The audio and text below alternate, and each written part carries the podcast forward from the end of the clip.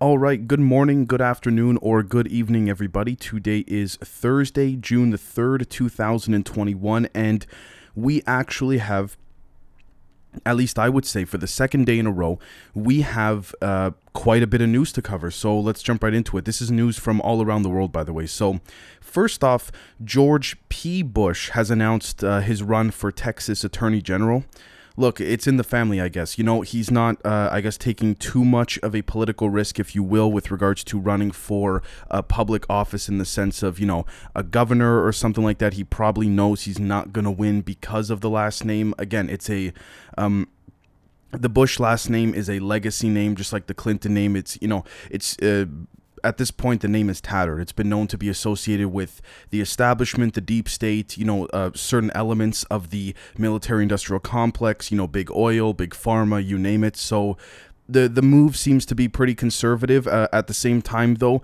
if that's what uh, Mr. Bush wants in this particular case to run for uh, the Attorney General of Texas, maybe for more of a long term goal, again, he has the right to do it. But we can't deny the fact that it's uh, it's in the family, right? Whether you like them or not, you can't say that. Uh, you can't not say that about the Bush family. So the next thing is that Amazon and Barnes and Noble have removed the pre-order slot for Dr. Fauci's book uh, from their websites due to the email issue. It seems the recent FOIA dump of uh, some of Anthony uh, Fauci's emails.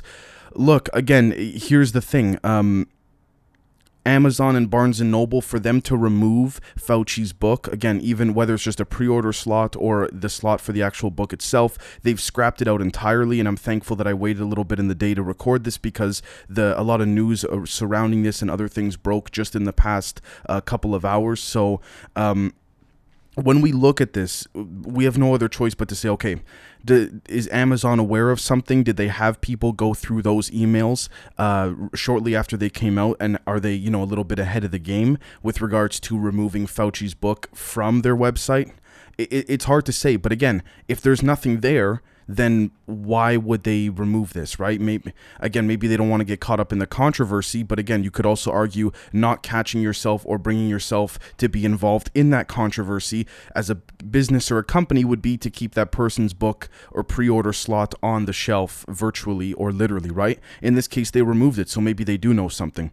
Uh, the next thing, and by the way, I am sifting through the the Fauci emails. There's a bunch of different things in there. That's really some of it is I would say a nothing burger. A lot of it at the same time too is very very concerning. Certain things there we could see that he may have had access to classified things and what have you, and you know that's a whole other story. But anyways, uh, the next thing is that. Arizona plans to execute prisoners with a lethal gas that the Nazis used at Auschwitz. So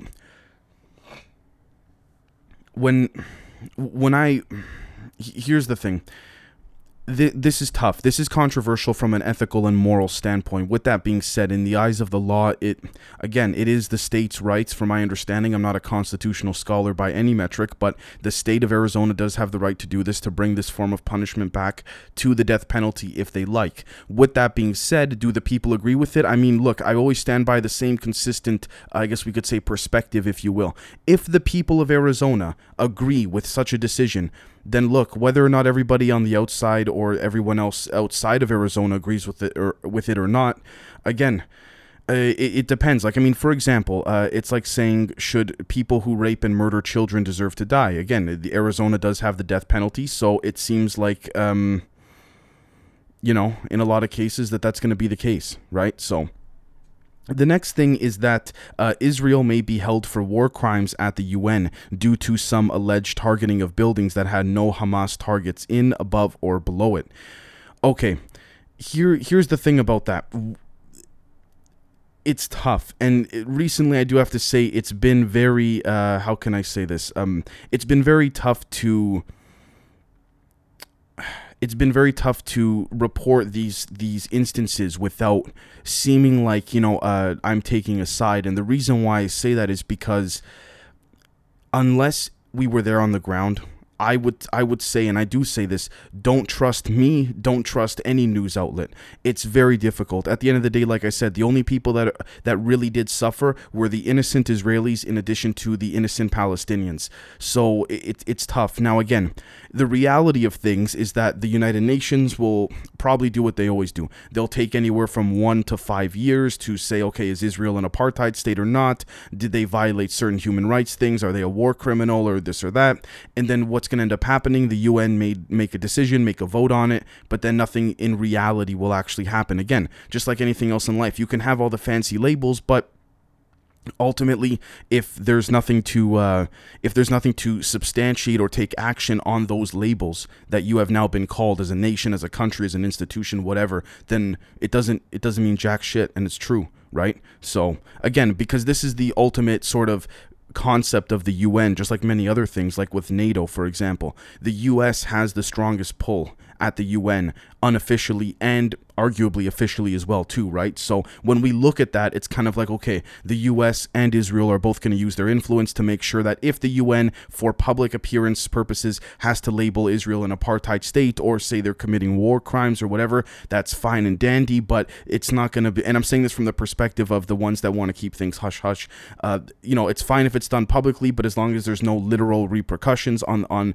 the the state of Israel then you know that's that that's just the way it's going to go right so the uh, the next thing is that uh, Qatar released a Kenyan man charged with spreading misinformation. Now this is interesting because again, we have to define what the country and state of Qatar would refer to as misinformation. With that being said, there's always two sides to this. If this person was in fact spreading misinformation, I'm not sure what the free speech rights are in Qatar, but I'd like to think nowadays within developed countries, again, Qatar, a little bit of uh, debate with regards to the condition of the country, right? But um, overall, I will say though that this person should not have been jailed whether they were lying or not, or whether they knew they were spreading misinformation or not. At the end of the day, it is free speech. And again, this this does you know uh, create a bit of an issue when it comes to you know other countries trying to influence other nations' elections using social media. I'm not talking about Russia. I'm just saying in general happens all the time, especially nowadays, right?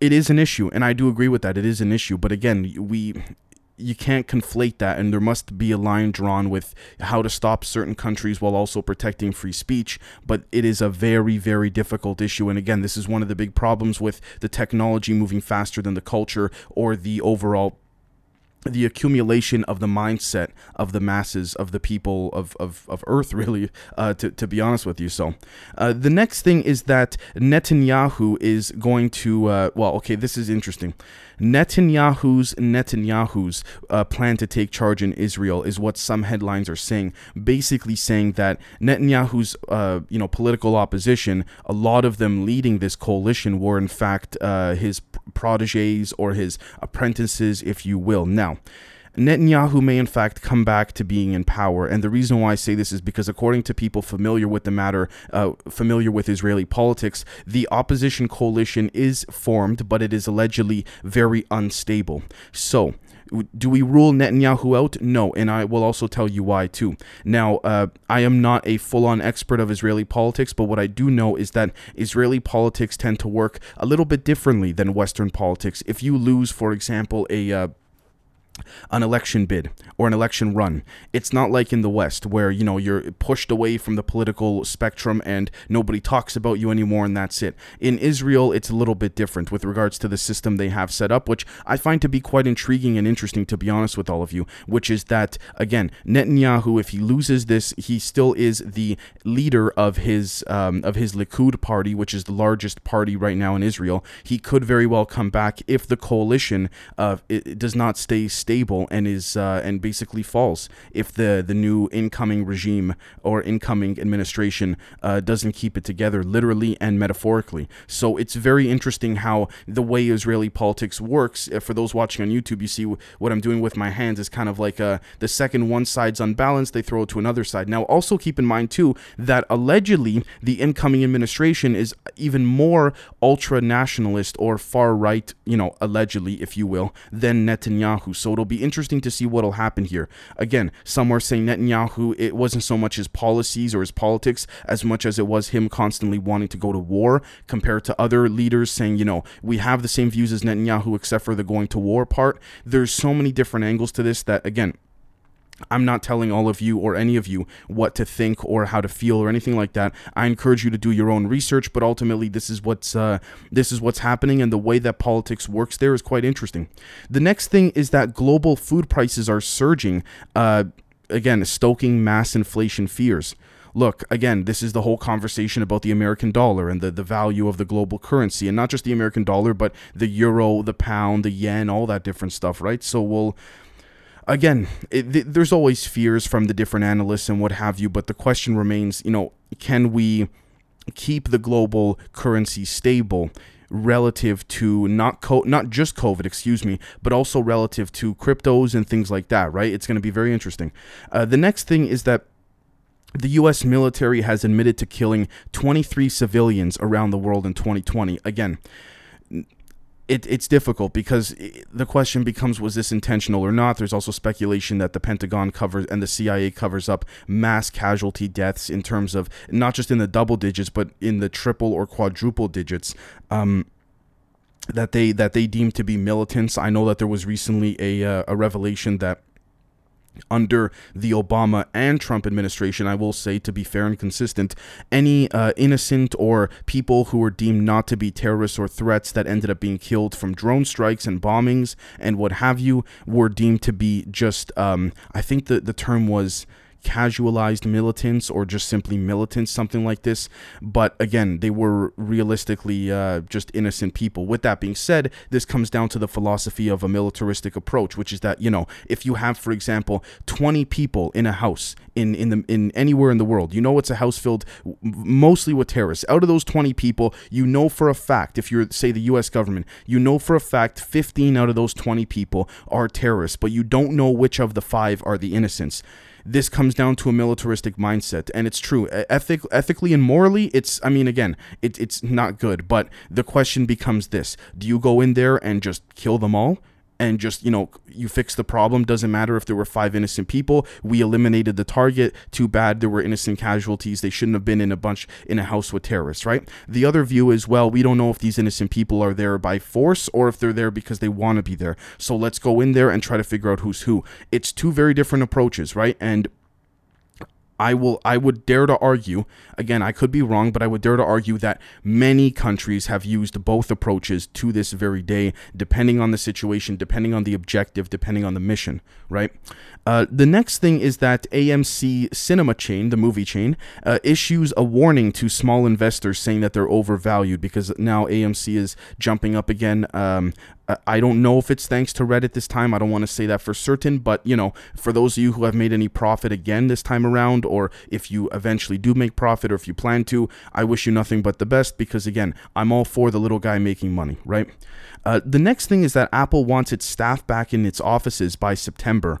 Um, okay, so this is interesting. Now, I, I, bring this up because I've known that, you know, uh, in Silicon Valley, tech companies like Facebook, Google, Apple, even before COVID, for years, for years, they never really cared uh, where you did your work as an employee of their company, as long as you got it done by the deadline they gave you. I know, like at Google, for example, they have all these uh, slides and playrooms and couches for you to take naps on and stuff. Again, I'm not trying to make it sound like it's all fine and dandy, but the concept is that the more comfortable you are, the more productive you are, and I think that's true to a lot of ex- uh, to a certain extent. I think some people they prefer going into the office because it gets them into that that work um, that working mind frame. Some people just cannot work from home. Others can. Others can hunker down at home and say, okay, I'm going to take, you know, the next X amount of hours to do this for work and that's it. Now, the reason why I bring this up is because Apple seems to be more of a, again, they're a hardware and software company, right? Uh, Google is much more software focused. So for Apple saying they want their employees back in the offices, I can understand because when you're collaborating on developing a physical product, it's much more effective, even with all the forms of communication these days.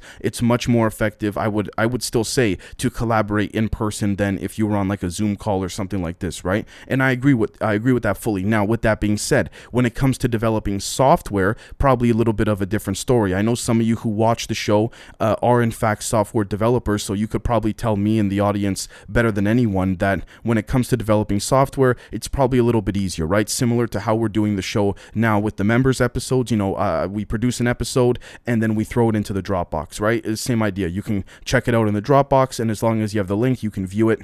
Could be the same way that. Um, software is being is being shared not using dropbox. I'm just saying as an example you know using a forum where employees can dump their their finished product of software their code inside of a, a forum or a, a, portal if you will. Um, it, which is why like i say collaboration in person i still think no matter how good technology gets nothing is going to beat it. But you know we'll, we'll see what happens. Um, unless they have that type of hologram thing like they do in star wars where you know sometimes they could i think definitely holograms where it feels like they're in the room with you but it'd be interesting if there'd be like a physical manifestation or a robot underneath that hologram so it's it's sort of like you're there you know? But anyways the next thing is that Navy submarines commanded by artificial intelligence have recently been confirmed to be real. Now, I know for years we've known that AI has been powering certain tanks and the military and DARPA has been testing that for God knows how long, but you know, it's interesting to see it come into real life practice. Certain submarines and things like that that carry extremely advanced weaponry are being entrusted by artificial intelligence. Now, you might be saying, Dave, what do you mean entrusted by artificial intelligence? How do you trust AI? Well, you'd like to think that you program the thing, right? Now, again, this is the whole scare uh, issue, if you will, the fearful issue about AI, right? If if if it starts to think for itself and it realizes that human beings are the ones that are, you know, argue arguably destroying the planet more than any other creature, what happens, right? Sort of like a Terminator type scenario, and this is unfortunate. So I also think, as of the time I'm recording this, Elon Musk's girlfriend, uh, her name is Grimes, I think, recently said something about how artificial intelligence will lead to communism if it starts to think for itself, or something like this. Don't quote me on that. But uh, the next thing is that a former MI6 head says that China will have lab evidence destroyed or made to disappear in a very convenient manner as it pertains to COVID and the Wuhan lab leak. Yeah, no shit. So we're just I'm just going to move on from that. Um, the Secret Service agent who helped cover up and protect and aid Hunter Biden during a drug and prostitute filled binge is now a CEO at a private security firm. So the Hunter Biden text messages in the laptop leak, for those who saw where it showed uh, Hunter Biden um, it didn't sh- well there were pictures but also him texting a secret service agent because he wouldn't leave his hotel room because he was uh, binging like crazy on drugs and things like that. And the secret service agent says listen i'm getting calls from washington every hour. Where are you? This and that. That particular agent is now the ceo of a private uh, security firm. Maybe because of how he handled the hunter biden situation i honestly don't know. Uh, but it's interesting to, uh, to to see nonetheless. The uh, the next thing is that let's take a look here. Um, Biden's going to meet with the Queen soon. Uh, I mean, I, I hope Prince Andrew's there. I just want someone to yell rape in the background. But anyways, um, I don't know what else I can comment about Biden meeting with the Queen. Big whoop, you know. Nothing. It just shows nothing's changed. Um, the next thing is that recently released records show that Buckingham Palace, so the the Queen, the royal family, uh, banned ethnic minorities from uh, having roles in the office of Buckingham Palace. Look, and and we're surprised at that for what? Why? Why are we surprised at that? Why? Because Prince, well, who is it? William said the other month. He said we are very much not a racist family. But but who the fuck believes that? I mean, it's just a joke. Like, anyways, um, the next thing is that calls are growing in Canada to actually dig up all or most residential school grounds to see what's under uh, those grounds. Um, not just the one, well, this is because of the 215 children found on those grounds okay, you, you got to have a plan. You can't just start digging up all the schools. Now, I understand why there's a concern for that because if you say, okay, there's 215 dead kids that have been here for God knows how long, who knows what else is there. And I agree with that fully. But to say let's go dig up every schoolyard, I'm sure I would hope that the government of Canada would make a plan at least. Eh, to, and to not just excavate everything because if you do that you're going to find a lot of stuff from god knows how long ago or maybe even very recently who knows right? Uh, the next thing is that bill gates is going to build a next generation nuclear facility in wyoming. I don't want anything to do with that guy building anything anywhere. But again if he's got the money and the power no matter how disliked he is then i guess that's what's going to happen. But you know well I want to see what this next generation facility entails, right? The next thing is that Danish parliament has approved a law to deport asylum seekers. Again, you can call this nationalist, you can call this far right, what have you, but it's their country. They do what they want. Similar to the Arizona state uh, death penalty issue we spoke about a handful of minutes ago. Uh, the next thing, and this is what I find very peculiar, folks is that former head of the CDC, Robert Redfield, said that he received death threats from fellow scientists after saying on CNN he thinks the virus came from a lab. So, uh, Dr. Redfield, the uh, the former head of the CDC, who did an interview with CNN's Dr. Sanjay Gupta, who a lot of you probably didn't watch, and I don't watch either, but I watched it just for the sake of brushing up for today's episode. He said full on, he goes, "Listen, he goes, I because I'm I'm now the ex head of the CDC. He goes, I have to watch my words and all that, but he said, he goes, my personal opinion is that it came from a lab. He goes, I don't have any evidence to show you today, like to, saying that to CNN to uh, in this in this interview he said uh, to prove that but he goes keep in mind he goes my he goes I've been in virology my whole life my hypothesis he said is that he goes it did come from a lab so again, uh, one thing I want to point out too that I also want to make very clear is that it's very very peculiar to me that you know when CNN does that interview it's fine, but if we were to do that interview or we were to do something of the sort, it's misinformation or it's it's spreading conspiracy theories, right? So again, notice how these theories are conspiracy theories until one of the mainstream media or establishment or deep state networks, if you want to call it, picks up on it first, and then all of a sudden everybody else can talk about it. It's kind of like you have to wait till the king or the queen says it's okay, and then you can do it. Like, what a joke, right? But, anyways, he was receiving death threats from fellow scientists. I mean that that's that that's in, because of his his statements on that interview. That's incredible. Death threats from fellow scientists. I want to know what scientists that are supposed to be, you know, forward thinking and and I get it. Nobody's perfect, but to to give death threats to even imply a death threat is serious, but to give a death threat, you know? So ultimately, I mean, wow. I want to know what scientists are saying, what scientists th- gave him death threats. Seriously. And if any of them are working in the government, I what the hell is going on there? Like that's I mean, this just goes to show the, the, the polarization of things. That's I mean, many people have said that Carl Sagan, if he were alive today, he'd be rolling in his grave, uh, or he'd be flipping out at the scientific community at how closed-minded they are. We speak about this all the time on this show, and you all know that. Um, I'm not saying scientists are wrong, but they're very much closed-minded until they discover something else. Then all of a sudden, it's oh no, it turns out it wasn't that. Like I don't know. Anyways, you guys know what I'm saying. The next thing is that Russia plans to exit from all dollar investments and assets and will be solely invested in gold, yuan, euros, and the pound, according to the Russian finance minister as of today. Um, yeah, I mean, this is interesting. Look, there's so many different angles to this particular scenario here. It could be Putin's uh, form of waging war on the West and certain countries around the world and things like this. It could also be a, a very, very uh, a unique strategy, if you will. Um, the the the the problem here though is that I don't know what angle this is being taken. Is Putin taking a calculated risk? Um, is he does he know things, which I'm sure he does, but does he know things coming down the pipeline with regards to the U.S. dollar? Does he see something coming? It, it, it, it could be so many things, folks. It's not even two sided. It's a multi pronged analysis at this point because whether you like Putin or not, he's smart, he's cunning, it's true unless this is a major misstep, which it could be as well too. But you know, I'd be interested to see you know the long term, not necessarily effects, but the long term reasons as to why this was done.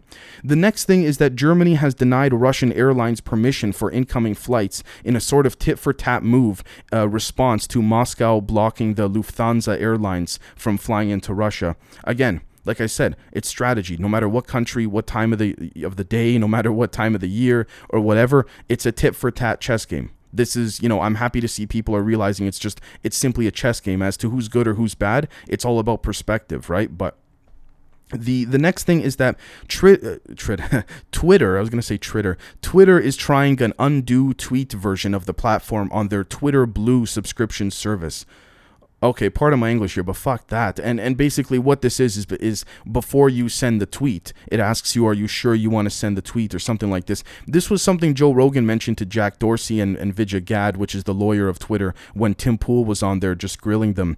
Why you'd have to pay for that, I don't know. Last time I checked, Twitter was was I mean, don't don't get me wrong, it's still used by hundreds of millions of people, but last time I checked, it's not doing as well as it was. Why would you want like I mean to start a subscription service fine. I mean, I'm not to it's just it's capitalism, it's business. Whether you're a big company or a small company, you want to open a subscription service, that's just business. But at the same time to say like you want to pay for for the ability to undo a tweet